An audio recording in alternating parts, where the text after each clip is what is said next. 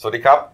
ขอต้อนรับท่านผู้ชมทุกท่านนะครับเข้าสู่รายการหน้าหนึ่งวันนี้โดยทีมข่าวหน้าหนึ่งหนังสือพิมพ์ Daily News ครับพบกับเราทุกวันจันทร์ถึงศุกร์ 10:30 นาทีเป็นต้นไปนะครับทาง YouTube Channel Daily News Live -GS ตามที่ขึ้นหน้าจอนะครับเข้ามาแล้วกด Subscribe ติดตามกันหน่อยครับวันนี้พุธกลางสัปดาห์ครับพุธ 21 สิงหาคม 2562พบกับผมอัจฉริยะ โทนุสิทธิ์ผู้ดำเนินรายการคุณศิวสันต์เมฆสัจจกุลพี่หมูนะครับหัวหน้าข่าวหน้าหนึ่งและคุณเก่งไพรัตน์มิ่งขวัญผู้ช่วยหัวหน้าข่าวหน้าหนึ่งสายการเมืองนะครับวันนี้เรื่องที่ยังเป็นเรื่องที่เราต้องตามอยู่นะฮะแล้วก็ประเด็นร้อนมาสักหลายวันแล้วล่ะนะฮะกรณีของคุณศิระเจนจาคะนะครับสสกทมเขตหลักสี่เขตร่มพิมพ์เรานี่เองแถวนี้แล้วครับพรรคพลังประชารัฐนะครับที่นำคณะสสหลายคนลงพื้นที่ภูเก็ตนะครับไปตรวจสอบการก่อสร้างคอนโดมิเนียมหรูแห่งหนึ่งนะฮะว่าเข้าข่ายผิดกฎหมายนะฮะประเด็นเรื่องของใบอนุญาตไม่ถูกต้องอะไรต่างๆเนี่ยนะครับก็แล้วก็ไปเกิดการปะทะคารมกับตำรวจที่นั่นฮะชื่อว่าพันตำรวจโทประเทืองผลมานะเป็นรองผู้กำกับฝ่ายปราบปรามของสภ.กรณนะฮะเนื่องจากว่าไม่พอใจที่ตำรวจเนี่ยไม่มาดูแลคณะสสนะฮะจนเกิดการวิพากษ์วิจารณ์กันถึงความเหมาะสมไปผิดพื้นที่จะทำได้ไหมนะแล้วสสเนี่ยมีอภิสิทธิ์อะไรขนาดนั้นบางคนก็บอกว่าทุกอาชีพมันก็มีเกียรติเหมือนกันหมดอ่ะใช่ครับไม่ใช่หมายความว่าสสจะเป็นผู้ทรงเกียรติอย่างเดียวอะไรประมาณนี้นะเขาก็วิพากษ์วิจารณ์กันไปนะครับเรื่องนี้ฮะถึงนายกจนได้ครับนะครับเมื่อวานนี้ครับพลเอกประยุทธ์จันทร์โอชานายกรัฐมนตรีนะครับแล้วก็รัฐมนตรีกลาโหมเนี่ยเป็นประธานการประชุมนะครับประชุมครม.ก่อนที่จะเข้าประชุมเนี่ยลุงตู่พูดถึงกรณีคุณศิระเนี่ยบอกว่ารู้เรื่องละแล้วก็ได้สั่งให้ไปตักเตือนแล้วนักข่าวถามว่าแล้วจะไปคุยกับคุณศิระหรือเปล่านะลุงตู่บอกว่าทำไมผมต้องไปคุยด้วยอ่ะไปเกี่ยวอะไรกับเขาอ่ะประธานยุทธศาสตร์พรรคพลังประชารัฐคือใครน้ำเก่งบิ๊กป้อมพลเอกประวิตรวงษ์สุวรรณบอกว่าเนี่ยได้ให้บิ๊กป้อมเนี่ยเรียกมาคุยแล้วแล้วก็ทางโฆษกพรรคเนี่ยเขาก็ขอโทษแล้วนะควรจะทำเข้าใจหน่อยหมายถึงว่าเขาบอกคุณศิระเนี่ยนะบอกว่าตำรวจเนี่ยเขามีงานเยอะนะต้องเห็นใจเขานะแล้วก็ไม่ได้มีการเขียนไว้เลยว่าตำรวจเนี่ยจะต้องไปดูแลสสอะไรยังไงเนี่ยถ้ากลัวอันตรายอย่างที่คุณศิระเขาบอกเนี่ยก็ทำเป็นเรื่องมาทำหนังสือมาไม่ใช่ว่าจะต้องไปดูแลก็มีหนังสือแจ้งเข้าไปนี่ฮะแล้วก็ประเด็นที่คุณศิระไปตรวจสอบเนี่ยอันนี้คือเรื่องนี้ต้องแยก2ประเด็นนะประเด็นหนึ่งก็คือเรื่องของการตรวจสอบเรื่องการลุกล้ำที่อะไรต่างๆอีกเรื่องหนึ่งก็คือเรื่องพฤติกรรมของคุณศิระนะฮะในประเด็นเรื่องของการไปตรวจสอบว่ามันลุกล้ำหรือเปล่าไอ้คอนโดมิเนียมนี้เนี่ยนะลุกล้ำที่สาธารณะหรือเปล่าเนี่ยก็บอกว่าจะทำอะไรนี่นายกพูดเลยนะจะทำอะไรเนี่ยก็ต้องเป็นขั้นเป็นตอนไม่ใช่อยู่ดีๆไปมองว่าผิดแล้วก็ไปจับเขาเลยมันจะทำได้หรือเปล่านายกบอกว่าไม่ได้แก้ตัวแทนใครนะแต่ว่าควรจะหาทางออกให้เจอร่วมกันขอให้ลดบ้างเรื่องอย่างนี้เนี่ยอย่าทำเลยผมไม่เห็นชอบด้วยโอ้โหเรื่องนี้คุณเก่งก็เป็นเรื่องนะก็จริงๆประเด็นคือคุณศิระเนี่ยยังไม่ได้โดนตั้งเป็นกรรมธิการนะในการที่จะไปตรวจสอบเรื่องนะเขาไปในฐานะตัวแทนผู้แทนราษฎรใช่ไหมประเด็นอย่างเงี้ยก็ต้องมาตั้งคำถามอีกสมมติว่าถ้าเกิดที่ปัตตานีมาร้องเนี่ยคุณศิระจะไปไหมถ้าเกิดมีปัญหาในพื้นที่อ่ะเขตหลักสี่ปัญหาครบแก้หมดหรือยังถ้าเกิดเชียงใหม่มาร้องแม่ฮ่องสอนร้องจะไปหรือเปล่าหรือว่าทำไมถึงต้องเลือกไปแต่ภูเก็ตอันนี้ก็เป็นประเด็นที่ต้องรอดูทออีกนะถ้าเกิดมีคนมาร้องถ้าเกิดไม่ไปก็2มาตรฐานอีกนี่ฮะเมื่อวานบิ๊กป้อมครับบิ๊กป้อมในฐานะประธานยุทธศาสตร์ของพรรคพลังประชารัฐก็บอกว่าตอนนี้หมายถึงเมื่อวานเนี่ยยังไม่ได้เจอกับคุณศิระแต่ยืนยันว่าเป็นเรื่องส่วนตัวครับพูดถึงนี้ก็ไม่สวยเท่าไหร่นะเรื่องนี้เนี่ยคือต้องมองให้ออกว่าคุณศิระเขาไม่ได้ไปเรื่องส่วนตัวนะเขาก็ไปในนามสสของพรรคนะครับคือมันปฏิเสธความรับผิดชอบไม่พ้นหรอกก็คือว่าผลกระทบภาพลักษณ์ที่ตามมาแม้หลายฝ่ายอย่างบิ๊กป้อมบิ๊กตู่หรือว่าบิ๊กตู่ไม่เกี่ยวหรือว่าแกนนำพลังประชารัฐเนี่ยยืนยันว่ามันไม่กระทบเนี่ยจริงๆมันก็กระทบเพราะว่าเขาไปในฐานะสสพลังประชารัฐไงก็ใช่ไงแล้วก็นายกบอกนะไม่ชอบพฤติกรรมลักษณะนี้นะครับเนี่ยในส่วนของคุณธรรมนัสพรหมเผ่านะครับรัฐมนตรีช่วยเกษตรและสหกรณ์ก็บอกเรื่องนี้บอกว่าจะไม่กระทบภาพลักษณ์ของพรรคนะแล้วก็ยืนยันว่าพรรคเนี่ยไม่มีนโยบายสนับสนุนให้สสลงพื้นที่ข้ามเขตพื้นที่ตัวเองนี่เอาละสินี่ฮะนี่ครับครับโอ้โหเป็นเรื่องเลยนะครับเนี่ยส่วนคุณศิระเนี่ยก็พูดหลายครั้งนะตอนแรกเนี่ยก็ให้สัมภาษณ์นักข่าวนะครับบอกว่าที่ผมไปเนี่ยไปเพราะประเทศชาติไปทวงคืนที่ดินคืนทำประโยชน์ให้กับประเทศ นี่พอไปถึงที่นั่นเนี่ยจะไปตรวจสอบจุดที่ก่อสร้างไปเห็นตำรวจเนี่ยนั่งรับประทานกาแฟอยู่ในสำนักงานก่อสร้างแห่งนี้ก็เลยรู้สึกว่าเอ๊ะเรามาทำงานนะแต่ทำไมตำรวจกลับไปนั่งกินกาแฟแล้วกินอยู่บนที่ดินที่เป็นข้อพิพาทอยู่โดยที่ไม่รู้ร้อนรู้หนาวด้วยเดี๋ยวต้องถามก่อนว่า คุณศิลาไปเนี่ยตำรวจรู้หรือเปล่าคุณศิลาไปก็เขาก็บอกว่าแจ้งแล้วแจ้งแล้วแล้วไงเขาก็ไม่เห็นตำรวจนั่งกินกาแฟเขาบอกว่าแจ้งแล้วไม่ตำรวจแล้วกินกาแฟได้นั่นแหละอย่างคุณศิลาก็คงกินกาแฟเหมือนกันนั่นแหละก็ไม่ผิดหรอกนะครับนี่ฮะแต่ว่าฝ่ายรัฐบาลหลายคนเขาก็เซ็งนะบอกว่าโอ้โหความวัวยังไม่ทันหายความควายเข้ามาแทรกเปิดโอกาสเขาเรียกว่าเปิดช่องให้ฝ่ายค้านโจมตีโดยแบบเสียเปล่าอ่ะแบบอยู่ดีก็เป็นเรื่องขึ้นมาไม่ต้องอะไรหลักสี่ก็เยอะแยะนะมองเชิงอะไรน่ะเป็นปัญหาเยอะนะสี่เหรอเขตเขาละเดี๋ยวแหมถ้ามีโอกาสผมจะเชิญแกมาคุยนะถือว่าเป็นส.ส.ในเขตเรานะคุยเรื่องในเขตด้วยนะใช่ครับแต่คุยเรื่องในเขตนิดนึงถ้าคุยเรื่องภูเก็ตเยอะหน่อยก็คุณธีระเป็นส.ส.ครั้งแรกก่อนหน้านี้ปี44เคยลงสมัครส.ส.แล้วก็สอบตกครั้งเนี้ยเพิ่งเป็นครั้งแรกเป็นส.ส.นักข่าวถามคุณศิระบอกว่าเป็นไงนายกบอกว่าไม่ชอบพฤติกรรมอย่างเงี้ยคุณศิระว่าไงบอกว่าก็นายกรัฐมนตรีตำหนิก็ดีใจนะก็ดีใจก็ต้องทำตามที่นายกบอกตามคำบัญชาต่อนี้ไปก็จะลดโทนเสียงให้ต่ำลงหน่อยแต่บทบาทการตรวจสอบเนี่ยยังจะทำงานอย่างต่อเนื่องนี่22สิงหาคมพรุ่งนี้ครับ 10:00 น.จะเอากรณีนี้เนี่ยไปยื่นให้กรมสอบสวนคดีพิเศษเนี่ยรับเป็นคดีพิเศษเลยเนื่องจากว่าเจ้าของคดีนี้เป็นผู้มีอิทธิพลแล้วก็เจ้าหน้าที่ในพื้นที่ตำรวจฝ่ายปกครองต่างๆเนี่ยไม่สามารถเข้าดำเนินการได้ขนาดนั้นเลยอันนี้ก็เป็นอีกเรื่องนึงนะแกก็เอาจริงนะเอาจริงนะนี่ฮะนี่ครับในส่วนของอะไรฮะผมว่าอะไรยาวนี่ยังไม่จบเลยเนี่ยคอนโดเรื่องของคอนโดผมไม่ยอมนะครับก็ต้องสู้กันหน่อยละนี่เราก็สงสัยว่าจริงๆภูเก็ตเนี่ยเขาก็มีสสพลังประชารัฐใช่ไหมฮะใช่เนี่ยเมื่อวานนี้ครับคุณณัฐทีสินทินสาคูฮะเป็นสสภูเก็ตพรรคพลังประชารัฐนะครับพร้อมด้วยคุณนิพันธ์สิริธรอันนี้อยู่ที่ตรังก็บอกว่ายังไม่รู้เรื่องเลยคุณศิระลงพื้นที่นี้ไม่รู้เรื่องเลยและพฤติกรรมอย่างนี้เนี่ยก็ยืนยันว่าไม่เหมาะสมด้วยแล้วก็ไม่เห็นประสานมาเลยทีนี้กลัวดิเพราะว่ามีกระแสข่าวว่าจะแอนตี้สสพลังประชารัฐแล้วเดี๋ยวเขาจะมีการเลือกตั้งท้องถิ่นพลังประชารัฐก็ส่งด้วยที่ภูเก็ตอะกลัวว่าจะเกิดเป็นพฤติกรรมแล้วก็ทำให้เสียหายต่อพรรคมันจะลามทั้งประเทศนี่ไงนี่ฮะกำลังแรงอยู่เดี๋ยวต้องแรงตกหรือเปล่าต้องระวังนะนี่นะอีกเรื่องยังไม่จบนะครับคุณศรีสุวรรณจันยาครับเลขาธิการสมาคมองค์การพิทักษ์รัฐธรรมนูญไทยครับวันนี้ครับ 10:00 น.แกไปแล้วล่ะนะฮะไปแล้วล่ะ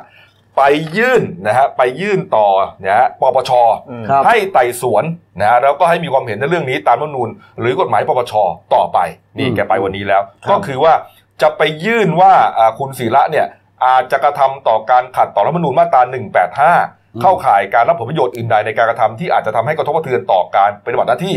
และอาจจะเป็นการกระทำที่ก่อให้เกิดความเสื่อมเสียต่อเกียรติศักดิ์ของการดำรงตำแหน่งนี่ฮะเป็นข้อห้ามในมาตรฐานทางจริยธรรมโดยชัดแจ้งนี่ครับคุณศรีสุวรรณบอกว่า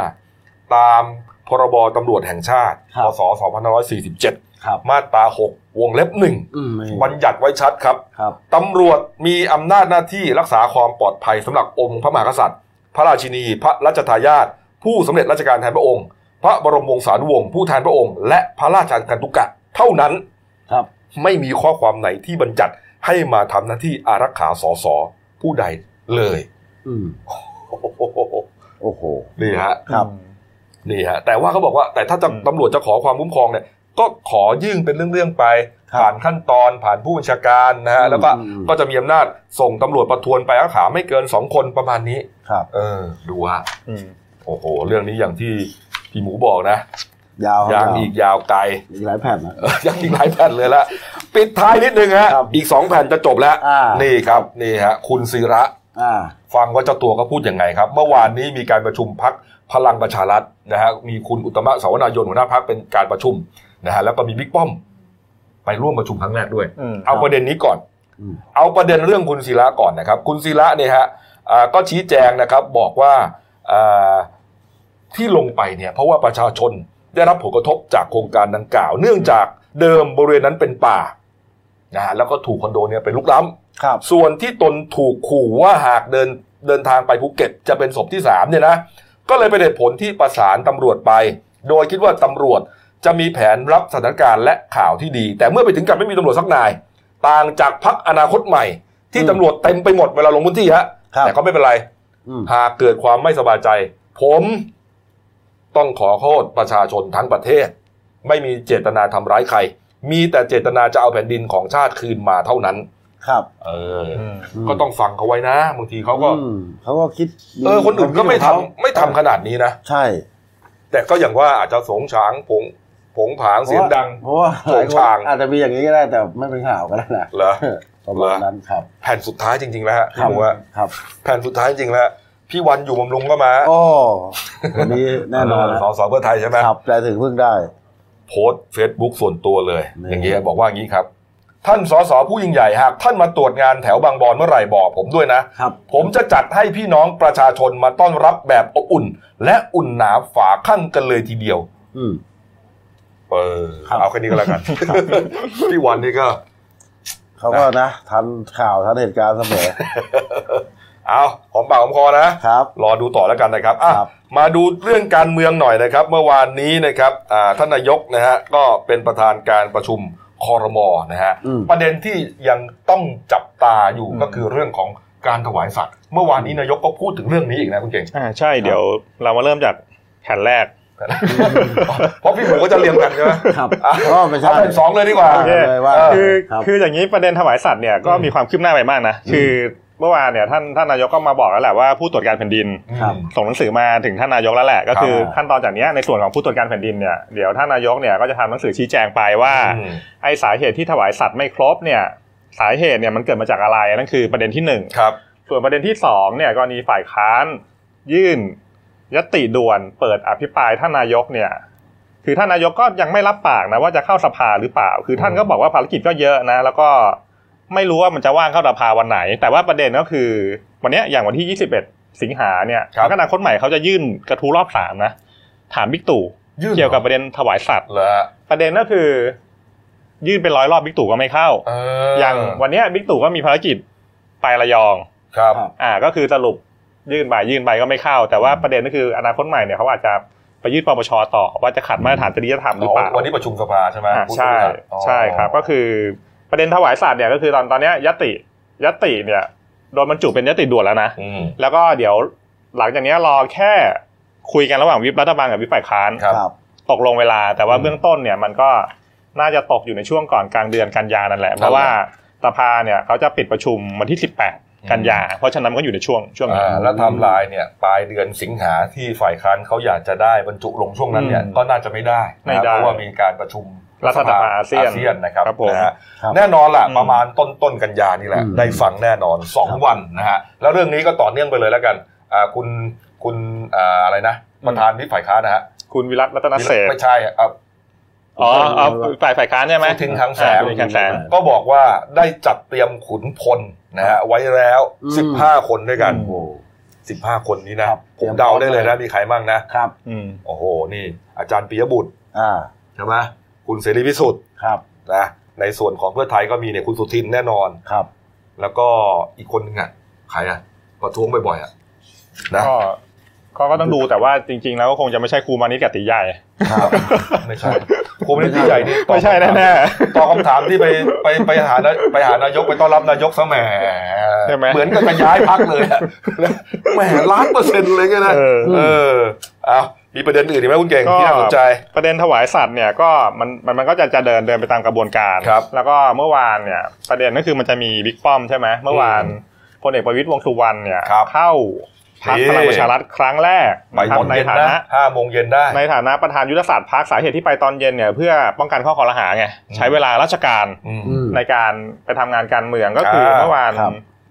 ดูจากภาพนะครับก็คือมีส.ส.จากหลายๆภาคเนี่ยก็มามอบดอกกุหลาบให้กำลังใจเนี่ยฮะเขาบอกว่าช่วงที่นายกช่วงที่บิ๊กป้อมเนี่ยไปถึงพรรคนะฮะนี่พลาดไม่ได้เลย คุณปริณาไกรคุปครับสสราชบุรีครับได้แทรกตัวเบียดกลุ่มคนที่มาต้อนรับเข้าไปมอบดอกกุหลาบสีขาวให้กับพลเอกประวิตรนี่ทำให้พลเอกประวิตรเนี่ยเอามือมาแตะศีรษะด้วยความเอ็นดูแล้วก็กล่าวว่าเอ๋เหรอเป็นไงอีกทีไหมอีกทีไหมเอ๋เหรอเป็นไงสบายดีบ่ไม่พูดอย่างนั้นสิเขาไม่ได้พูดสบายดีบ่เขาบอกแค่เอ๋เหรอเป็นไงก็บิ๊กป้อมนี่สมัครสมาชิกตลอดชีพนะ 2,000 บาทก็คือแบบกะอยู่ยาวเลยก็คือประเด็นก็คือที่ผมจะชี้เห็นก็คือว่าบิ๊กป้อมเนี่ยมาสมัครสมาชิกพลังประชารัฐเนี่ยมันสะท้อนว่าอะไรมันสะท้อนว่า3ป.เนี่ยอยู่ยาวแน่คือเขาตั้งเป้าว่าจะอยู่ยาวนะแล้วก็หลังจากประชุมเนี่ยท่านประวิตรเนี่ยก็ออกมาบอกหลายเรื่องนะครับประเด็นแรกคือบอกว่าอุ๊ยรู้สึกตื่นเต้นมากเลยเข้าพักวันแรกนี่ฮะแล้วก็ประเด็นที่2ก็คือท่านก็ยอมรับว่าท่านก็เป็นนักการเมืองเต็มตัวแล้วนี่ฮะเมื่อกี้ในภาพเนี่ยครับคุณอุตตมะเสาวนายนหัวหน้าพรรคนะฮะก็มอบดอกไม้ต้อนรับนะฮะคุณอุตตมะบอกงี้นะบอกว่าได้พลเอกประวิตรมาช่วยชี้แนะและเดินทางไปกับเราจะอุ่นใจมากขึ้นเป็นพันเท่าเลยครับโอ้โหก็ท่านบิ๊กป้อมก็ตั้งเป้าว่าหลังนี้จะทำพรรคพลังประชารัฐให้เข้มแข็งภารกิจก็คือ1รักษาฐานเสียงเดิม2เนี่ยเพิ่มฐานเสียงใหม่แล้วก็เลือกตั้งครั้งหน้าเนี่ยตั้งเป้าไว้ว่าจะเอาสสเข้าสภาเนี่ยให้ได้เกินครึ่งแล้วก็มั่นใจว่ารัฐบาลบิ๊กตู่2เนี่ยจะอยู่ครบเทอม4ปีแล้วมันมีกระแสข่าวมาเมื่อวานด้วยนะว่าไอ้ปัญหาโจทย์ใหญ่ที่มันจะทำให้รัฐบาลอยู่4ปีได้เนี่ยก็คือว่าปัญหาเสถียรภาพรัฐบาลและปัญหาปัจจุบันเนี่ยมันคือรัฐบาลเสียงปริ่มน้ำไงมันก็เลยมีข่าวมาเมื่อวานว่ามันมีกระแสข่าวกดดันว่าจะบีบให้5รัฐมนตรีของพลังประชารัฐเนี่ยอย่างเช่นคุณบีพุทธิพงษ์เนี่ยมีคุณอะไรอ่ะคุณบีพุทธิพงษ์นะครับคุณณัฐพลทิพย์สุวรรณรัฐมนตรีศึกษาธิการคุณสุริยะจึงรุ่งเรืองกิจรัฐมนตรีอุตสาหกรรมนะครับแล้วก็คุณสมศักดิ์เทพสุทินรัฐมนตรียุติธรรมแล้วพร้อมด้วยคุณสันติพร้อมพัฒน์รัฐมนตรีช่วยคลังพิจารณาตัวเองว่าการทำหน้าที่สสควบไปกับรัฐมนตรีด้วยเนี่ยจะมีประสิทธิภาพมากที่สุดหรือเปล่าเขาบอกว่าไม่ได้ไล่หรือว่าตำหนิอะไรนะแต่อยากให้ไปคิดดูประมาณว่าอยากให้ออกใช่ไหมออกจากสสใช่เพราะว่าเขาก็เป็นบัญชีรายชื่อไงถ้าเกิดออกมันก็จะเลื่อนลำดับถัดไปแล้วก็ไปอยู่ทำงานในฝ่ายบริหารไปเพราะว่าไม่ต้องไปยุ่งเลยเรื่องเพราะว่าประเด็นก็คือว่ามันเคยมีแพ้โหวตในสภามาแล้ว2รอบใช่ไหมก็คือถ้าเกิดเขาแล้วรัฐมนตรีนั่งเขาอีก2เก้าอี้เนี่ยมันจะแบบไปมามันจะอาจจะไม่สะดวกเรื่องนี้บางคนเขาก็คิดแบบไม่อยากลาออกเพราะอะไรวะเขาก็ไม่รู้ว่ามีการปรับคอรมอเมื่อไหร่แล้วครั้งปรับปุ๊บเขาพ้นสภาพเลยตู่3ตู่4ที่ตัวเองจะอยู่หรือเปล่าเอาถ้าไม่อยู่ขึ้นมาเอาจากที่เคยอีกเกี่ยวข้างเป็นสสอยู่เหงาเลยทีนี้ใช่ใช่ไหมก็ไม่เป็นไรก็เหรอก็เตรียมตัวไว้ลงสมัยหน้าก็ได้ประเด็นต่อเนื่องก็คือว่าไอ้สูตรที่บิ๊กป้อมตั้งเป้าว่าจะอยู่ครบ4ปีเนี่ยมันก็จะมี1ก็คือว่าจะมีกระแสกดดันให้5รัฐมนตรีเนี่ยลาออกและ2เนี่ยก็คือว่ามันมีกระแสข่าวพรรคเศรษฐกิจใหม่นี่อันนี้น่าจะเห็นเป็นรูปธรรมที่สุดครับมันเป็นวิชาการเมืองศาสตร์นะพี่กบจริงทำไมฮะมันล้ำลึกมากเลยคือเมื่อวานมันมีข่าวมาใช่ไหมว่าพรรคเศรษฐกิจใหม่เนี่ยมีสส6คนใช่ไหมแล้วจะมี4คนเนี่ยจะย้ายข้างไปอยู่กับฝ่ายรัฐบาลคนที่อยู่กับฝ่ายค้านมีใครบ้างก็คือ1ก็คือลุงมิ่งใช่ไหมมิ่งขวัญแสงสุวรรณแล้วก็อีกคนนึงคุณนิยมใช่ไหมใช่ครับนิยมวิวัณย์ดิฐกุลนะครับก็คือเดี๋ยววันที่22เขาจะแถลงข่าวแต่ว่าประเด็นที่ผมบอกว่ามันลึกลับซับซ้อนเนี่ยก็คือว่าถ้าเกิด4คนเนี้ยอย่าลืมนะว่ามีหัวหน้าพรรคก็คือคุณสุภดิษฐ์ท่านเป็นหัวหน้าพรรคนะแล้วเราก็มีเลขาพรรคอีกคนนึงก็คือคุณมนูนประเด็นก็คือจะชี้ให้เห็นว่าถ้าเกิดว่า4คนเนี่ยย้ายเนี่ยถ้าเกิดมติพรรคเนี่ยย้ายฝั่งเนี่ยคุณมิ่งขวัญกับอีกคนนึงเนี่ยก็คือคุณนิยมเนี่ยเป็นงูเห่าทันทีเลยนะอ้าวแทนที่จะคนย้ายไปเป็นงูเห่าก็คือเป็นมติพรรคไงถ้าเกิดมติพรรคย้ายคุณมิ่งขวัญอยู่2คนถ้าไป2คนเนี่ยไม่ทำตามมติพรรคสิ่งที่ตามมาคืออะไรก็1ถ้าเกิดพรรคเปิดอิสระเสรีก็อยู่ไปหรือว่า2ครับฝ่าฝืนมติพรรคก็ไล่ออกเมื่อวานนี้พรรคฝ่ายค้านเขามีประชุมกันนะก็มีประชุมกันนะครับก็มีคุณสุทินเนี่ยเป็นประธานการประชุมในฐานะประธานวิปเนี่ยนะครับแต่ว่าเศรษฐกิจใหม่ลุงมิ่งไม่มานะส่งคุณนิยมวิวัฒนดิฐกุลเนี่ยรองหัวหน้าพรรคมาประชุมนี่ครับนี่ฮะแล้วก็คุณนิยมเนี่ยก็ยืนยันบอกว่าจะมีสสบางส่วนย้ายไปร่วมงานกับรัฐบาลแน่นอนโอ้โหชัดเจนคือคุณมิ่งขวัญเนี่ยเขาวางไทม์ไลน์ไว้ไงว่า หลังจากเลือกตั้งเข้ามาเนี่ยเขาลาออกจากหัวหน้าแล้วก็เนี่ยมีรักษาการหัวหน้าเนี่ยก็ขึ้นมาแล้วก็สเต็ปต่อมาก็คือว่าเดี๋ยวรอดูมติพรรคละกันว่ายังไงแล้วคุณมิ่งขวัญก็จะฝืนมติพรรคหรือเปล่าครับนี่ครับอ่ะรอดูแล้วกันนะครับมาดูการ์ตูนการเมืองขาประจำของคุณขวดครับนี่ฮะมีต้นไม้ต้นนึงนะครับนี่ฮะหน้าทรงเหลี่ยมๆใช่ไหมพุ่มทรงเหลี่ยมๆใช่ๆทรงเหลี่ยมแบบยังไงเนี่ยเหลี่ยมๆนี่ถ้าเกิดดูจากการ์ตูนคุณขวดนี่ไม่ใช่คุณทักษิณนะไม่ใช่ทักษิณใช่ไหมไม่ใช่แล้วก็บอกว่าลูกไม้หล่นไม่ไกลต้นไอ้ลูกไม้ที่ว่านี้เป็นสสกลางหมายความว่าตัวพ่อนี่กลางกว่าหรือไงตัวต้นอ่ะผมสงสัยหน้าตาเหมือนใครไม่รู้เลี่ยมๆลูกไม้หล่นมาไกลต้นคือสุภาษิตเนี้ยหมายถึงว่าลูกเนี่ยก็จะสืบทอดพ่อเป็นไงลูกก็เป็นไงประมาณนั้นลูกกลางพ่อก็กลางกว่าอะไรประมาณนี้ประมาณนั้นเอ้าปิดท้ายอ๋อไม่มีเรื่องนึงใช่ไหมกระตุ้นเศรษฐกิจอ๋อนี่ครับเนี่ยเรื่องนี้เรื่องใหญ่นะฮะเรื่องนี้เรื่องใหญ่เลยนะเมื่อวานนี้ครับคุณอุตตมะสาวนายนนะครับรัฐมนตรีคลังนะฮะกล่าวในที่ประชุมครม.นะครับบอกว่าที่ประชุมครม.เห็นชอบมาตรการกระตุ้นเศรษฐกิจนะโดยมีวงเงินรวม 3.16 แสนล้านบาทนะฮะก็ช่วยทั้งระบบเลยไม่ว่าจะเป็นเกษตรกรดูแลค่าครองชีพการท่องเที่ยวอะไรต่างๆเนี่ยคาดว่าทำสำเร็จตามเป้านะฮะจะกระตุ้น GDP 0.5 ถึง 0.6% นี่ฮะจากนี้ก็จะประสานกระทรวงที่เกี่ยวข้องประชาสัมพันธ์มาตรการให้ประชาชนรับรู้ต่อไปมันมี3มาตรการใช่ไหมครับเก่งครับโอ้โหไอ้มาตรการนี้เป็นบิ๊กแพ็กเกจเลยนะคืออัดเงินเข้าระบบแบบสุดๆเลยก็คือว่าในส่วนของการช่วยผู้มีรายได้น้อยนะครับ 4.5 ล้านคนเนี่ยหลักๆเนี่ยเขาหลักการของมันเนี่ยก็คือว่าเขาจะเพิ่มเงินให้ในบัตรสวัสดิการหรือว่าบัตรคนจนนะครับจะแบ่งคนออกเป็น3กลุ่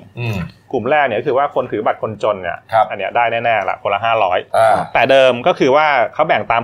ฐานรายได้300กับ200บาทต่อเดือนใช่มั้ยก็คืออันเนี้ยได้500 2เดือนสิงหาคมกันยาวันเนี้ยวันที่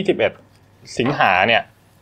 กดได้แล้วนะในส่วนของเดือนสิงหาแล้วเดี๋ยวกันยาก็อีกเดือนนึงครับอันนั้นคือกลุ่มที่1 3.16 แสนกลุ่มที่2ก็คือกลุ่มผู้สูงอายุ60ปีขึ้นไปอันนี้รัฐบาลก็ช่วย2เดือนเหมือนกันเพิ่มเงินในบัตรให้เดือนละ500แล้วก็กลุ่มที่3เนี่ยจะเป็นเงินช่วยค่าเลี้ยงดูลูกอายุและเกิดถึง6ขวบเดือนละ300บาทอีก3เดือนนี่คือกลุ่มที่1นะครับกลุ่มที่2ประเด็นเรื่องของแล้วก็มีเรื่องของอะไรฮะช่วยภัยแล้งนะครับช่วยภัยแล้งเนี่ยหลักๆเนี่ยโดยภาพรวมเนี่ยเขาจะเป็นการลดงดดอกเบี้ยเลยนะแล้วก็ขยายเวลาจ่ายเงินกู้แล้วก็ปล่อยกู้ฉุกเฉินให้กับเกษตรกรที่ได้รับผลกระทบจากภัยแล้งอันนี้คือภาพรวมก็ไปกู้ธนาคารธกส.ใช่นี่แหละอีกเรื่องนึงมาตรการเป็นการกระตุ้นส่งเสริมการท่องเที่ยวในประเทศนี่ฮะมาตรการส่งเสริมท่องเที่ยวเนี่ยหลายคนเขาสนใจนะเพราะว่าอะไรเพราะว่าบางคนก็ไม่ได้ถือบัตรคนจนแต่ว่าจะอยู่ในกลุ่มนี้กลุ่มเราท่านนี่แหละกลุ่มพนักงานออฟฟิศคนใช้แรงงานอะไรต่างๆเนี่ยนะชอบใช้นี่ฮะนี่ครับบอกว่าหลักการอย่างนี้ก็คือว่าสรุปก็คือง่ายๆเนี่ยแจกตังค์ 1,000 นึงเนี่ยแหละแต่ว่าแจกให้กับคนไทยที่อายุ18ปีขึ้นไปฟังดีๆนะกติกาก็คือไปลงทะเบียนผ่านเว็บไซต์ของการท่องเที่ยวแห่งประเทศไทยต้องลงทะเบียนผ่านเว็บไซต์ก่อนลงทะเบียนผ่านเว็บไซต์แล้วก็ไปเลือกจังหวัดว่าจะไปเที่ยวจังหวัดไหนก็ได้แต่ว่าห้ามซ้ำกับจังหวัดที่ทะเบียนบ้านอยู่มีที่อยู่ในบัตรประชาชนอย่างเช่นอยู่ไหนอ่ะอยู่กรุงเทพก็ไปเที่ยวกรุงเทพไม่ได้ก็ต้องไปเที่ยวปทุมเที่ยวนนทบุรีอะไรก็ว่าไปประเด็นก็คือพอลงทะเบียนเสร็จไปโหลดแอปพลิเคชันชื่อแอปพลิเคชันอะไรนะกระเป๋าตังของแบงก์กรุงไทยครับเป๋าตังแบงก์กรุงไทยแล้วก็จะได้รับเงินโอนไป 1,000 บาทอันนั้นคือก๊อกแรกนะก๊อกที่2คือในการไปเที่ยวเนี่ยถ้าเกิดใช้เงินผ่านแอปพลิเคชันเนี้ยก็คือจะสามารถเอาค่าลดหย่อน 15% จากไม่โอนเงินไม่เกิน 30,000 บาทมาลดหย่อนได้คือไปใช้ 30,000 ลดหย่อนได้ 15% แต่ว่ามีเงื่อนไขต้องใช้ผ่านแบบระบบอิเล็กทรอนิกส์นะเขาจะรณรงค์ว่าไม่ให้ใช้แบงก์ไงใช้เป็นสังคมไร้เงินสดตรวจสอบได้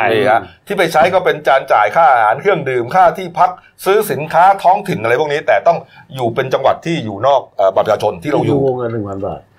อีกวงเงินนึงก็คือ 30,000 เนี่ยขอคืน 15% ถ้าเกิดว่าหมายความว่าถ้าเกิดเราใช้เต็มวงเงิน 30,000 เนี่ยขอคืนได้ 4,500 เยอะนะเยอะอันนี้เงินเขาจะเข้ายังไงเนี่ย 4,500 เนี่ยครับยังไม่ได้บอกนะแต่ว่าก็คงจะโอนแหละเพราะว่าหลักการก็คือว่าก็จะใช้สังคมไร้เงินสดเดานะอันนี้เดาโอ้โหไม่ใช่เรื่องของการลดหย่อนภาษีใช่ไหม ไม่ใช่โอนเงินสดเลยนะคืนกันเลยนะครับนี่คืออะไรรู้ป่ะเขาจะกระตุ้นให้คนไปเที่ยวไงแล้วก็จะต้องไปเที่ยวภายในวันที่27กันยายนถึง30พฤศจิกายนนี้กำหนดไว้เพียง10ล้านคนแรกเท่านั้นตุลาเริ่มจองตั๋วเลยมาก่อนได้ก่อนลูกปิดเทอมใช่ไหมไปกันทั้งบ้านเลยยกขยงกันไปเลยพี่หมูครับไปไหนครับก็ไปเที่ยวไงได้รถจอดไง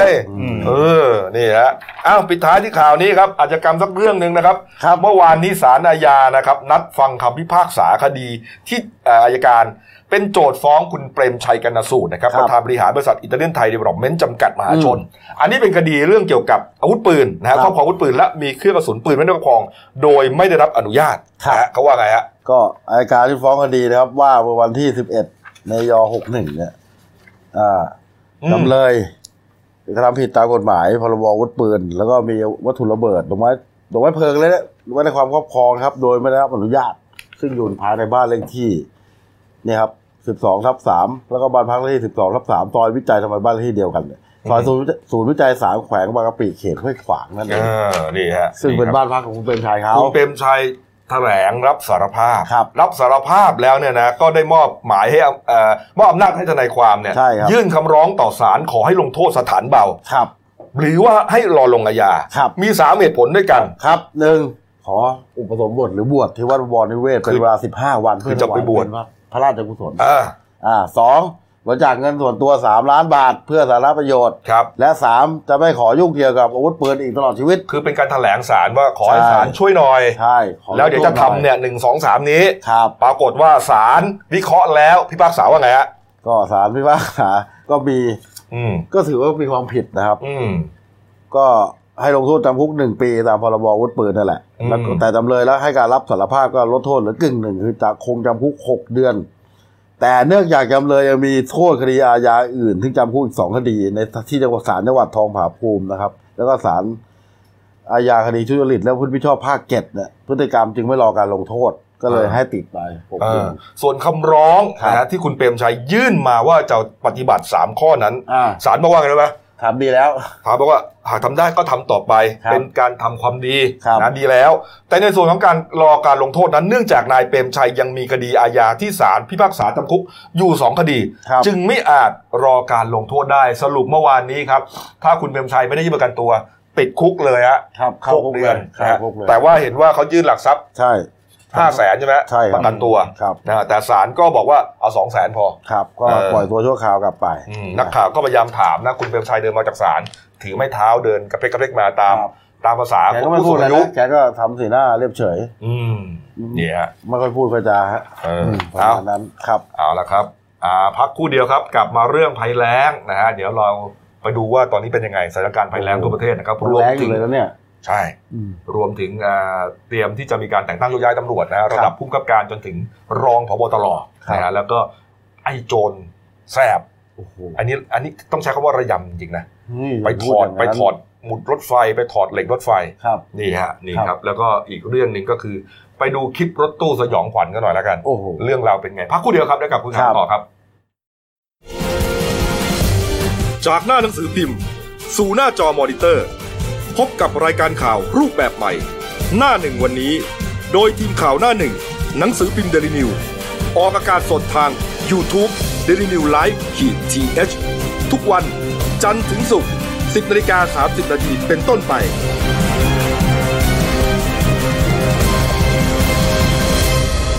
แล้วคุณจะได้รู้จักข่าวที่ลึกยิ่งขึ้นครับผมกับสู่ช่วง2ของรายการหน้าหนึ่งวันนี้ครับคุณผู้ชมครับเมื่อวานนี้บ่าย2โมงตรงครับพลเอกอนุพงษ์เผ่าจินดารัฐมนตรีมหาดไทยนะครับเป็นในฐานะผู้บัญชาการป้องกันและบรรเทาสาธารณภัยแห่งชาตินะครับเป็นประธานการประชุมเตรียมการแก้ไขปัญหาภัยแล้งนะฮะก็มีรัฐมนตรีหลายท่านร่วมประชุมครับประกอบไปด้วยคุณเฉลิมชัยศรีอ่อนรัฐมนตรีเกษตรและสหกรณ์ครับคุณวราวุฒิศิลปอาชารัฐมนตรีทรัพยากรธรรมชาติและสิ่งแวดล้อมครับคุณนิพนธ์บุญญามณีและคุณทรงศักดิ์ทองศรีรัฐมนตรีช่วยมหาดไทยนะฮะมีการประชุมผ่านระบบวิดีโอคอนเฟอเรนซ์ไปยัง76จังหวัดการนี้ครับคณะองคมนตรี9ท่านนะฮะได้มาร่วมติดตามสถานการณ์น้ำและแนวทางการแก้ไขปัญหาภัยแล้งด้วยองคมนตรี9ท่านประกอบไปด้วยคุณพรากรสุวรรณรัตน์พลเอกดาพงศ์รัตนสุวรรณพลเอกไพบูลย์คุ้มฉายานายจรัญธดากันนสูตร พลเอกกัมปนาทรุดดิษฐ์พลเรือเอกพงเทพหนูเทพนะฮะนายอัมพลกิติอัมพลพลเอกเฉลิมชัยสิทธิศาสตร์และพลอากาศเอกจอมรุ่งสว่างครับนี่ฮะทั้ง9ท่านเลยฮะนี่ฮะนี่ครับทั้งนี้ครับองค์มนตรีได้ขอให้ทุกภาคส่วนเนี่ยน้อมนำพระราชกระแสรับสั่งของพระบาทสมเด็จพระเจ้าอยู่หัวนะครับในการดูแลประชาชนที่ได้รับความเดือดร้อนนะฮะให้สามารถดำเนินชีวิตได้ตามปกติโดยเร็วครับนี่ฮะโดยให้น้อมนำแนวพระราชดำริของพระบาทสมเด็จพระบรมชนกาธิเบศรมหาภูมิพลอดุลยเดชมหาราชบรมนาถบพิตรมาประยุกต์ใช้ในการแก้ปัญหาให้สอดคล้องกับแต่ละสภาพพื้นที่นะฮะโดยมุ่งเน้นการวางแผนเผชิญเหตุและแก้ไขปัญหาภัยแล้งอย่างรอบด้านนี่ฮะนี่ครับไม่ว่าจะเป็นเรื่องการให้ความสำคัญกับการจัดสรรน้ำนะฮะอุปโภคบริโภคถึงระดับครัวเรือนนะฮะแล้วก็เชื่อมโยงการบริหารจัดการน้ำในแต่ละลุ่มน้ำนะฮะการดูแลแหล่งกักเก็บน้ำในระดับหมู่บ้านต่างๆเนี่ยนะฮะก็เพื่อบรรเทาความเดือดร้อนของประชาชนให้มากที่สุดนี่ครับนี่ฮะส่วนคุณวรากรก็ขอบคุณนะฮะขอบคุณที่ทางรัฐบาลเนี่ยได้เชิญมาสังเกตการประชุมนะแล้วก็จะได้มาฟังข้อมูลการพยากรณ์นะครับแล้วก็อยากจะฝากอย่างนี้ครับท่านวรากรฝากบอกว่าตั้งแต่เดือนพฤศจิกายน62ถึงเมษายนปีหน้า63เนี่ยผมหมายถึงคุณวรากรภาวนาให้การคาดการณ์การพยากรณ์ผิดพลาดหมายถึงว่าเราจะไม่ต้องประสบภัยแล้งมากนักแต่ว่าหากการพยากรณ์ถูกต้องหมายถึงพี่น้องประชาชนประสบนิกรขององค์พระบาทสมเด็จพระเจ้าอยู่หัวจะเดือดร้อนอย่างแสนสาหัสดังนั้นหวังว่าการประชุมวันนี้จะมีประโยชน์ให้ทุกฝ่ายได้ร่วมกันจัดทำแผนเพื่อบรรเทาความเสียหายบรรเทาทุกข์ร้อนของประชาชนทั่วประเทศฮะนี่ครับนี่ฮะนี่ฮะหลังจากนั้นคุณอนุพงศ์นะพลเอกอนุพงศ์ก็บอกว่าทางศูนย์เนี่ยก็ได้บูรณาการป้องกันในหลายภาคส่วนด้วยกันนะฮะมาตรการเร่งด่วนก็คือจัดหาแหล่งน้ำนะฮะรองรับรวมถึงให้หน่วยงานที่เกี่ยวข้องเนี่ยหาเครื่องจักรกลมาผันน้ำดิบเข้าสู่ระบบการผลิตน้ำประปานะรวมถึงขุดลอกคูคลองแหล่งน้ำธรรมชาติต่างๆให้เรียกว่ามันโฟล์อ่ะนะไอ้ผักตบชวาอะไรพวกนี้นะให้มันหายไปนะครับนี่ฮะนี่นะฮะในส่วนคุณเฉลิมชัยศรีอ่อนว่าไงน้องเก่งฮะในส่วนคุณเฉลิมชัยเนี่ยคือกระทรวงเกษตรเนี่ยถือเป็นกระทรวงสำคัญเลยนะเพราะว่ามีรัฐมนตรีกับรัฐมนตรีช่วยเนี่ย4คนจาก4พรรคการเมืองเขาก็พยายามโชว์ฝีมือนั่นแหละเพราะว่ามันถือว่าเป็นการขยายฐานเสียงของเขาได้ด้วยไงแต่ว่าเมื่อวานเนี่ยการประชุมเนี่ยก็คือจะมีการคุยถึงมาตรการระยะสั้นกับระยะยาวนะครับในส่วนมาตรการระยะยาวเนี่ยก็จะคล้ายๆกับบิ๊กป๊อกก็คือว่าจะมีการขุดลอกคูคลองนะแล้วก็สร้างแหล่งเก็บน้ำเพิ่มเติมในหมู่บ้านส่วนมาตรการระยะสั้นก็คือว่าก็ต้องแก้ปัญหาเฉพาะหน้าโดยการทำผลเทียมไปก่อนแล้วแต่สภาพอากาศว่าจะเอื้ออำนวยให้ขึ้นบินหรือเปล่าครับดีครับคุณเฉลิมชัยยังบอกด้วยนะครับกระทรวงเกษตรเนี่ยมีกรอบมาตรการในการให้ความช่วยเหลือเกษตรกรที่ได้รับความเดือดร้อนนะได้รับผลกระทบจากภัยแล้งเนี่ยในปี62ถึง63เนี่ยก็มีหลายเรื่องในการมี2เรื่องก็คือมีการจ้างแรงงานชลประทานนะแล้วก็การเพิ่มประสิทธิภาพการใช้น้ำเขาสงสัยว่าเพิ่มประสิทธิภาพการใช้น้ำหมายถึงว่าอะไรใช้น้ำค่ามากกว่าเดิมน้ำมันมีเท่านี้ปกติก็จะใช้ไปแค่เท่านี้เพิ่มประสิทธิภาพการใช้น้ำก็คือนี่ฮะปลูกเช่นการปลูกข้าวโดยวิธีเปียกสลับแห้งน่าสนใจนะเปียกสลับแห้งครับสร้างการรับรู้ผ่านสื่อรวมถึงการแจ้งเตือนสถานการณ์น้ำอะไรต่างๆเนี่ยรวมถึงการนำปรัชญาเศรษฐกิจพอเพียงมาเป็นหลักคิดในการส่งเสริมการปลูกพืชใช้น้ำน้อยด้วยนะฮะส่วนข้อ3ครับเพิ่มปริมาณน้ำต้นทุนเช่นร่วมกับกรมฝนหลวงและการบินเกษตรในการบริการฝนหลวงและสนับสนุนรถบรรทุกน้ำคือทำทุกองค์คาพยพเลยที่จะทำได้น้ำมันมีจำกัดใช้มันคุ้มค่าที่สุดนะฮะนี่ปีนี้ฝนน้อยเลยนะไม่ค่อยตกนะกรุงเทพก็โอเคนะแต่อีสานนี่น่าจะหนักแล้วเป็นวัดไม่มีเลยเดือนแล้วเป็นเรื่องใหญ่เพราะว่าองค์มนตรีทั้ง9ท่านเนี่ยร่วมประชุมด้วยพูดง่ายๆนะฮะก็ถือว่าเป็นเรื่องใหญ่ที่น่าจะอยู่ในสายพระนิพพานแน่นอนนะครับเอาละครับมาดูเรื่องโยกย้ายตำรวจหน่อยนะครับนี่ครับเมื่อวานนี้ครับที่สำนักงานตำรวจแห่งชาตินะครับมีรายงานว่าพลตำรวจเอกจากทิพย์ชัยจินดาผบ.ตร.นะฮะจะเป็นประธานการประชุมนะให้ข้อมูลประกอบการคัดเลือกแต่งตั้งข้าราชการตำรวจนะครับระดับผู้บังคับการจนถึงเจรตำรวจแห่งชาติและรองผู้จัดการตำรวจแห่งชาติเขาจะประชุมกันวันนี้21 สิงหาคมฮะ 10:00 น.ประชุมแล้ว ประชุมอยู่นะครับแล้วก็ประชุมเสร็จเนี่ยก็อ่านประเดิมป่ะประเดิมนะใช่แต่ว่าบิ๊กตู่เนี่ยเห็นว่าจะเดินทางไปเป็นประธานการประชุมในครั้งที่8คาดว่าจะวันที่29สิงหาหรือ30สิงหานี่แหละนะครับประเด็นก็คือว่าในปีนี้ฮะจะมีตำแหน่งรองผบตรเนี่ยเกษียณอายุราชการเนี่ย3ตำแหน่งว่างไปนะฮะก็ประกอบด้วยพลตำรวจเอกเฉลิมเกียรติศรีวราขานนะครับพลตำรวจเอกศรีวรารังสีพรรมนกุลและพลตำรวจเอกรุ่งโรจน์แสงคามว่าง3ต้องทดแทน3ครับนะฮะทดแทน3นี่ก็มีใครบ้างที่อยู่ในโผนะฮะหลักการเขาคือว่าเขาจะต้องนำเอารายชื่อของผู้ช่วยผบตรทั้ง10นายเนี่ยมาพิจารณา10นายพิจารณาเดือน3คาดว่าคนที่จะได้รับการแต่งตั้งเป็นรองผบตรก็คือพลตำรวจโทศักดาชื่นภักดีอันนี้เป็นรต36ครับเป็นคนสนิทของพลตำรวจเอกพัชรวาทวงสุวรรณ36นี่เพื่อนผมบอกด้วยนะใช่นะครับแล้วก็นี่ฮะคนที่2คือพลตำรวจโทมนูเมฆหมอกอันนี้รุ่น38อันนี้เป็นอดีตในเวรของพลตำรวจเอกสรรสรุตานนท์นี่ก็อดีตผบตรอีกท่านหนึ่งนะฮะคนที่3ที่อยู่ในแคนดิเดตนะฮะคือพลตำรวจโทสุวัฒน์แจ้งยอดสุขนี่ครับอันนี้ก็เป็นเพื่อนร่วมรุ่นบิ๊กแป๊ะแหละนะครับแล้วก็เห็นว่ามีสายสัมพันธ์แนบแน่นกับบิ๊กแดงพลเอกอภิรัตน์คงสมพงศ์ผบทบด้วยนะครับท่านสุวัฒน์นี่มือนักสืบนะชั้นประการนะที่คลายหลายคดีเหมาะสมนะเหมาะสมนี่ครับนี่ฮะในส่วนของตำแหน่งรองผบช.รองผู้จัดการที่จะขึ้นเป็นผู้จัดการนะฮะที่น่าสนใจก็มีหลายท่านด้วยกันนะครับนี่ฮะพลตำรวจโทอัมพลบัวรัตน์พรนะครับผู้จัดการตำรวจภูธรภาค1นะครับได้แรงหนุนจากบิ๊กแป๊ะนะคาดว่าจะโยกคุมปริมณฑลเนี่ยไปคุมชายทะเลภาคตะวันออก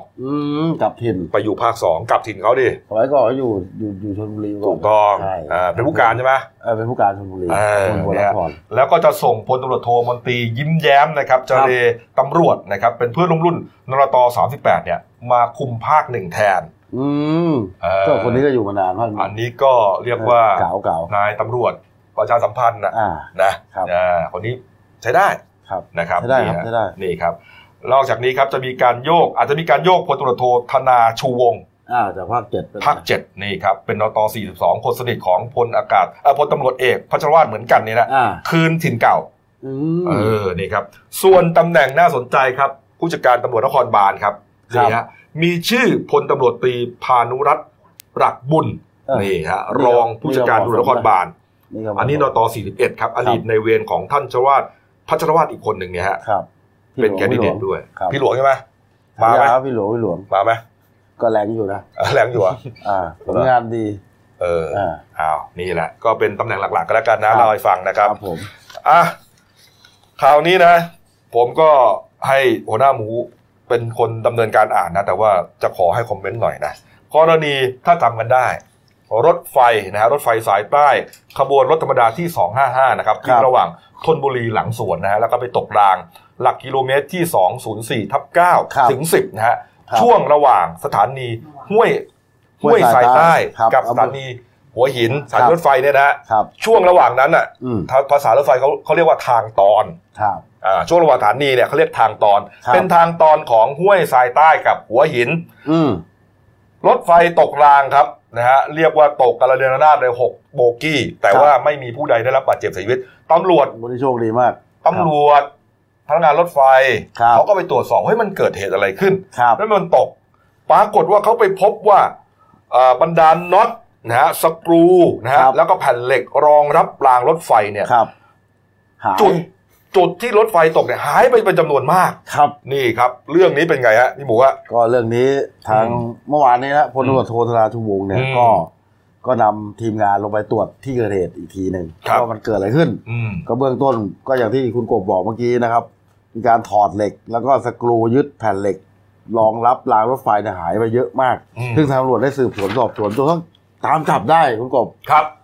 จับกุมได้คือจับกุมคุณสมปองคล้ายคลึงนะครับอายุ54ปีนะครับซึ่งมีพยานหลักฐานชัดเจนว่าเป็นคนที่นำเหล็กและแผ่นสกรูยึดรางรถไฟเนี่ยไปขายที่ร้านค้าของเก่านั่นเองชื่อร้านรุ่งเจริญ2นะครับอยู่ในอำเภอชะอำจังหวัดเพชรบุรีนะครับก็ไปตรวจค้นก็ พบของการกองอยู่ครับก็เบื้องต้นก็ได้ประมาณ25แผ่นนะครับเหล็กรองรถไฟประมาณ25แผ่นสกรูเหล็กยึดเหนี่ยวหมอนไม้66ตัวไอ้สมปองนี่นะมันขับรถกระบะนิสสันขับรถกระบะนิสสันสีบอลนะครับทะเบียนบท5468เพชรบุรีขนไปขายเลยครับก็หลังจากถูกจับคุณสมปองก็บอกว่าไม่รู้อ้างว่าเห็นว่ากองนี้ไว้เฉยก็เลยนำมาขายกิโลละ7บาทก็อ้างไปอย่างนั้นกิโลกรัมละ7บาทนะได้เงินประมาณ 1,000 กว่าบาทก็ไปใช้จ่ายครับนี่ฮะส่วนร้านรับซื้อของเก่าเนี่ยรุ่งเจริญ2ที่อยู่ที่ชะอำเนี่ยก็มีนายสุประชัยผาดศรีเป็นเจ้าของร้านเนี่ยครับก็บอกว่าเขาไม่รู้อันนี้ไม่รู้อยู่แล้วนะคนมาขายเนี่ยก็รับซื้อนะครับแต่ว่าขายไปกิโลรับซื้อกิโลละ7บาทนะจ่ายเงินไปประมาณ 1,000 บาทไอ้สมปองบอกว่าได้เงินไปก็ไปใช้จ่ายหมดแล้ว 1,000 กว่าบาทดูครับมันไปถอดเหล็กรางรถรางรถไฟได้ตังค์ 1,000 กว่าบาทแต่ความเสียหายมันเยอะกว่านั้นมากโอ้โหดีที่ไม่มีใครเสียชีวิตนี่มันอะไรสังคมเกิดอะไรขึ้นนี่ฮะมันเกินไปฮะเนี่ยโอ้โหเนี่ยได้เงินแค่นั้นเนี่ยโลละ7บาทนะแต่ว่าสร้างความเสียหายมากจริงๆนะหลายล้านใช่นะแล้วก็ไหนจะเรื่องจะต้องการเดินรถก็ต้องชงุดชะงักถูกไหมกว่าจะซ่อมรางได้อะไรได้เนี่ยวุ่นวายมากโอ้โหนี่มันคิดอะไรอยู่นี่มันเลวจริงๆนะผมว่านะคนอย่างนี้นะครับโอ้โหเอาปิดท้ายที่คลิปนี้หน่อยฮะครับแหมคลิปอย่าเพิ่งมาผมเล่านิดนึงก่อนละกันเป็น Facebook ของกอไก่ล้อซึ้งอ่างทองนี่ชื่อ Facebook ก็นะเขาเผยแพร่ภาพนะครับเป็นคลิปนะฮะเขาไปนั่งรถตู้คันหนึ่งนะครับรถตู้คันหนึ่งออกจากฟิวเจอร์พาร์คนะฮะเขาบอกว่าวันนี้เป็นครั้งแรกที่ผมได้ขึ้นรถตู้จากฟิวเจอร์พาร์คมาอ่างทองรู้สึกดีใจแต่พอจ่ายเงินเสร็จรถออกกูอยากจะกระโดดลงจากรถซะเลยฮ่าฮ่ากูกลัวตายสัญญากับชีวิตกูเองกูจะไม่ขึ้นอีกไปดูคลิปเลยฮะดูโชเฟอร์ของรถคันนี้ฮะนี่ฮะออกรถแล้วดูฮะนี่ฮะดูนะนี่มันไม่ใช่ฮะนี่คลิปแรกก่อนเดี๋ยวมีคลิปแรกก่อนนะฮะมีคลิปแรกก่อนนะอันนี้นี่ดูดิเนี่ยดูฮะดูท่าทางนะ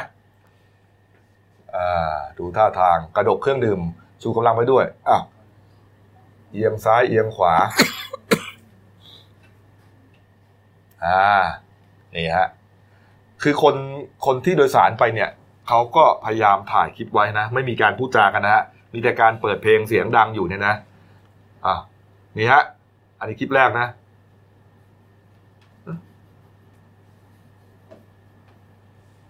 อันนี้ฮะนี่ครับนี่ฮะ